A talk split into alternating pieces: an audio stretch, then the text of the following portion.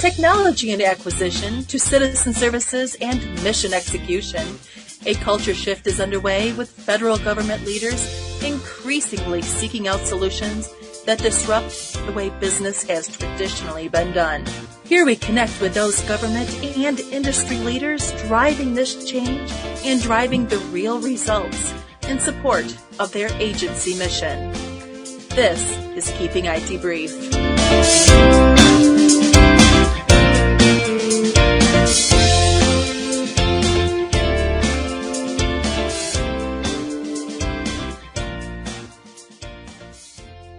Brandon. Thank you so much for joining us today. So, um, Brandon, let's go ahead and start off with the organization that you're currently working for and the work that you are doing um, for that organization, for that company, and what you're driving on behalf of the company. For sure. Um, so currently I work for MKS2 Technologies. Uh, we're a service-disabled, veteran-owned small business based in Austin, Texas. Uh, my role is Vice President of Growth. Um, so in that role, I drive the company's um, objectives as far as opportunities that we pursue um, and just overall growth. So um, the target customers that we look to service um, and the types of uh, technical capabilities that we we look to provide uh, for those customers. Right now, uh, we serve the Department of Veterans Affairs, the Defense Health Agency, uh, as well as some Department of Defense customers, the Army, the Navy, um, Special Operations Command. So we have a, a pretty good um, division of civilian and Department of Defense work. Uh, and we provide services primarily in things like cybersecurity, software development, um, cloud modernization, infrastructure support.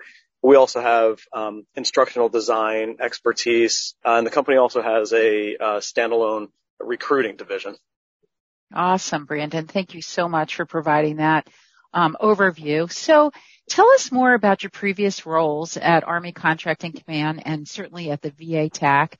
We're going to be focusing on uh, VA's T4NGs 2 or T4NG2 and I uh, wanted to get your perspective on your role uh, that you served at ACC and also at the VA TAC and how it's connected to the solicitations that were originally let and um, what we're what we you've seen over time and what we're seeing today. So I worked in, um, or it, was the U.S. Army CECOM Acquisition Center at the time that I worked there, and that was uh, at Fort Monmouth, New Jersey, and that was Communications Electronics Command, um, which was in support of the Army and Department of Defense primarily. Uh, and I was a, a contracting professional there, um, a general schedule employee, um, and I, I worked there as a civilian for several years. And then in 2009, the Technology Acquisition Center opened. Um, and myself and a number of folks from um, the Fort Monmouth Contracting Command moved over to the TAC. And again, that was that was early 2009. Um, so I worked there in the same capacity as, a contracting professional, uh, first a contracting specialist and then a contracting officer from 2009 to 2016 uh, when I left for industry. Um, at the TAC, you know, from 2009 uh, for that period of time, the very first iteration of T4 started. Uh, it was issued. It was awarded in 2011, um, and that was the primary thing that I worked on in the the time before award, and then subsequently uh, for a couple years thereafter. Um, and then went on to do a couple different things in the TAC non T4 related again before I left uh, for industry in 2016. Um, the very first T4 acquisition was uh, very interesting because the, the VA IT contracting um, at the time wasn't uh, well, it wasn't terribly organized. You know, it was it was decentralized, and uh, they were having some issues with um, you know, achieving success in their programs. They, they had some gaps in contracting and, and, they were just having some, some difficulty there. But at that time, the agency got, um, a significant increase in its budget. Um, so there was some more ability to, to centralize the IT buying, um, to streamline processes, to make, um, you know, the, the sourcing, um, of, of services and, and technologies, um, a little bit more strategic. So the first T4 contract was, you know, one of the VA's first enterprise IDIQs for IT services. Um, so at that time it was a pretty novel thing. Um, and the idea again, the concept was the TAC was trying to help to, to centralize, streamline, and structure the IT buying process a little bit so that um, the outcomes for end users could be a little bit more successful, um, and that there would be one, you know, sort of pulse that uh, customers, end users, program people on the VA side could come to in the TAC to understand how their requirements could be processed and things of that nature. Uh, so at that time, you know, I believe we awarded to 15 original awardees. Um, and during the, the first term of that contract, that, first contract was a five year period of performance. Uh, during that term, we did onboard one additional contractor, uh, to make a, group of 16. Um, and those contractors, you know, in my mind were very successful at the time in, in helping VA to, to modernize, you know, to, to start, uh, injecting some innovation um, and really control of the program and help achieve its missions with a set of contractors at the time were viewed as, you know, best in breed, um, rigorous, uh, evaluation process to get onto the vehicle. Um, and there was, there was a lot of interest for sure, um, from industry, you know, companies of all sizes. Uh, and at the time, you know, similar to, to now, you know, the mission of VA was to, um, you know, serve small business, particularly service disabled veteran small businesses and other veteran owned small businesses. Um, so that, that contract went until 2016 when, uh, T4NG, um, T4 Next Generation was awarded. And I was not involved in the, the T4NG acquisition. Um, but at that time, T4NG came and that was a, a five year base period, uh, with a five year option period. So, you know, in effect, almost a 10 year contract because the success of the first T4 was such that it made it evident that a contract like that was needed and there would be a, a continuing set of requirements uh, that could be leveraged under that contract. Um, a significantly larger number of contracts were added um, on that T4NG acquisition. I believe the original amount was 28. Uh, recently, an on-ramp was done to add eight more. So um, that contract is, is bigger than the first T4. Um, and again, because of the, the need, we're at the point now where, uh, the government's looking to obviously do the T4NG2 acquisition. Uh, you know, one of the things that they've mentioned is that they've, they've come up to the ceiling or close to the ceiling on the, the T4NG contract, and that's sort of necessitated an early competition of T4NG2. Um, you know, obviously being on industry, I'm, I'm seeing the information just like everybody else is. So, um, you know, I'm not, not on the government side for sure, uh, prior. Um, but the contract has, has evolved significantly. You know, as, as I mentioned before, the original T4, um, and T4NG2, you know, there's a very rigorous technical evaluation process that relied on, on sample tasks and, and offers ability to, um, absorb a technical question, solution, uh, put that narrative down on paper and, and submit it as part of their technical proposal. Um, those were short turnaround uh, questions. So you know, you tested the offer's ability to to come up with something quickly, to be able to put a team together quickly. Um, also, those you know first two iterations of the contract had a, a bit of a management focus also, where where the government wanted to evaluate how an offer would be able to deal with the volume of the T4 contract. You know, if they had multiple task orders and performance at once. Um, just, you know, again, a couple of those management and oversight type things to make sure that there were controls so that the volume didn't overrun the contractors. T4NG2, now, you know, we, we've seen the government has posted a draft RFP. Um, you know, they had provided a little bit of information prior to that, you know, late in 2022 about their intentions. Um, and now that we've seen the draft documents, you know, it's evident that they're going to rely on a, a self-scoring methodology for the evaluation as opposed to uh, the sample task driven technical evaluation that they had done in the past. Um, and the self-scoring points-based methodology has become somewhat popular around government. You see GSA do it, uh, NITAAC did it for their CIOSP4 competition. So that's become somewhat of a novel thing.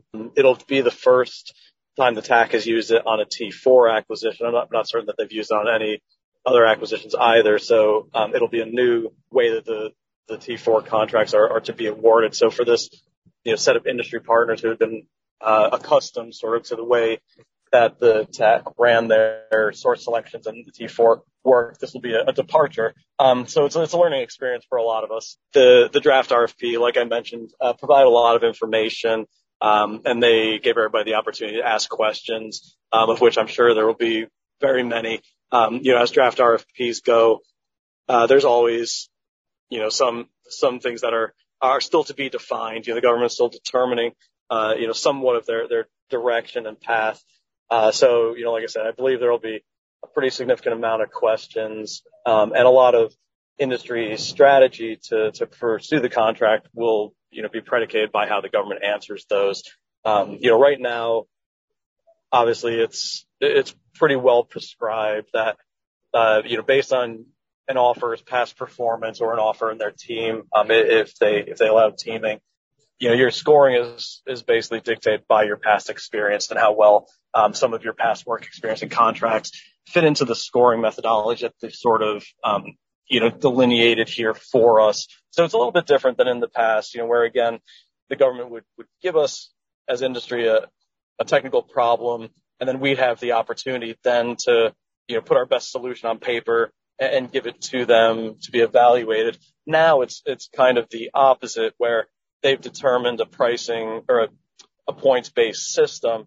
So it's really, you know, we will, industry will score based on the work we've done in the past. So it's, it's not really that we're seeing a particular requirement or a particular problem statement and responding to it actively now. Um, this is all sort of a summation of work that has been done before. And, you know, as the draft RFP looks at the moment, it doesn't seem to distinguish whether it's past VA work, past work in other agencies, um, anything of that nature. So again, you know, maybe they'll clarify that, maybe not. Uh, it might just be a sort of different method that they're using this time. You know, a lot of industry, particularly a lot of those who have supported VA for some time, um, definitely have a lot of questions. And, you know, there's, there's a different type of strategy for sure in pursuing this type of evaluation. It definitely opens up the pool of potential offerors um, to a much larger contingent of, of contractors. Uh, it also opens up to uh, a large amount of uh, folks who have done work outside the VA in the past, um, who may not have considered VA. It sort of uh, it, gives a little bit easier barrier for entry um, to all those types of companies. So, you know, I, imagine it's going to be a pretty significant competition. You know, they mentioned there will be 30 awards, um, roughly half of which, you know, will be for, for service disabled veteran owned companies, uh, small business companies. So, you know, that's, uh, there'll be a lot of competition for, you know, those 15 service disabled veteran owned small business spots, um, as well as the other 15 large spots. Um, so definitely, you know, there's an industry day upcoming. Um, and at some point, I'm sure the government will answer uh, all those questions that were submitted. Uh, and those two things would be, um, you know, extremely important for industry just to sort of understand what our strategy for uh, proposing on the um, T4 NG2 acquisition will be. That sounds great, Brandon. So, uh, in closing, you talk a little bit about um, innovation. Um, previously on the on the first contract that was let, so past, present, and future uh, for the VA. Um, how can companies bring, or what is VA looking for in terms of companies bringing innovation um, to the organization that you've seen over time? And then how could how should companies prepare themselves as they're uh, getting ready to respond to the sure. T4NG2? Yeah, you know, I, I think um, VA and you know the VA, the agency, as well as its, um, you know, the group of contractors who've supported for, you know, the last decade or so, I think have done a good job in being open to, you know, modernizing the, the technologies, the tools, the, the service offerings, uh, that have been done. And I think a lot of that has been, again, the agency leadership being open to ideas and innovation from industry, you know, learning what, what best practices are and, you know, even, you know, what, what some of the, the things offered in, um, you know, the commercial world might be that can be adapted to the, the government need. And I think the contractor community has been uh, very good in understanding the agency's mission, uh, where it wants to go, and then providing, you know, on the one hand, both both the foundational services and sustainment that, that keep the agency running, but also uh, the technologies and, and the different things that they believe will power the agency's mission. Um, you know, since the first T4 contract for sure. You know, we've seen significant changed. You know, the agency has moved to a, to a cloud infrastructure. Um, you know, they've adopted, adopted a, a DevOps or DevSecOps uh, methodology around a lot of the service offerings. Uh, those things, you know, simply weren't um, weren't around during the first T4. Um, and I think in that time, particularly in comparison to some other agencies, you see the VA move pretty fast um, in putting some of those things in place. Um, you know, modernizing the tool stack and modernizing the use of, some SaaS products, some commercial things. Um, so I, think there's been a, good amount of, collaboration and understanding between industry and agency, again, about what the mission is and how we can best um, how we can best provide expertise and things to to push that forward. For sure, innovation um, on both, you know, if, we look at the T4 contract, the T4NG contract, um, you know, you can see evidence of, of many business, particularly ones that were very small, um, you know, coming onto those contracts and having great success, um, in, in being agile, uh, in being economical, in being good partners to the agency. Uh, so you've seen a lot of, of particularly small businesses grow into extraordinarily successful companies even, you know, obviously to the point where, you know, at present, uh, you know, both contract, you know, the T4NG contract, uh, really, you know, lends itself to a, lot of, you know, merger and acquisition type activity where, you know, prime contractors become, um, you know, desirable targets for other companies because they want to be able to add the capabilities and things that those companies have demonstrated, um, you know, and have had success with through VA.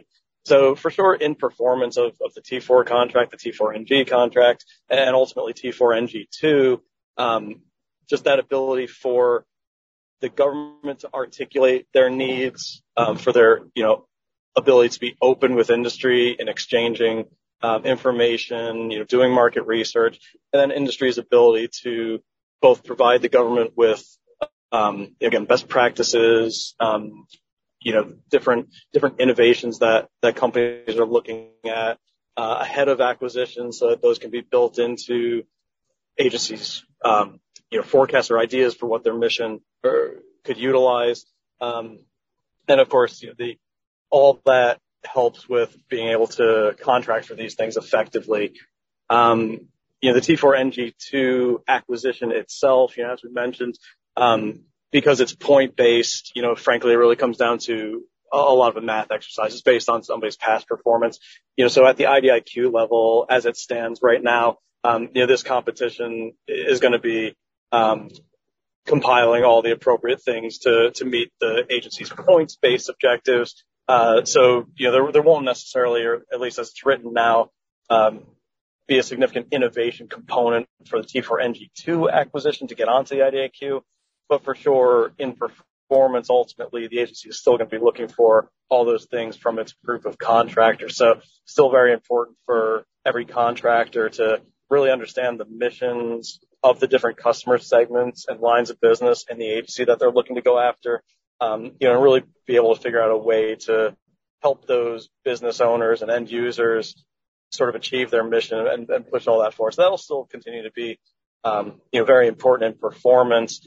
Um, and again, really just it takes the awareness of the contractor community, but also the awareness of of the agency to understand some of the strengths and weaknesses of their contractors, um, and you know to allow them to plan out, develop their programs appropriately, and then be able to contract for them in a way that makes um, for the highest rate of success for both them and the contractors who are supporting them. Brandon, thank you so much for joining us today and providing your perspective. We really appreciate the time you've taken to, to share the past, the present, and the future of T4NG.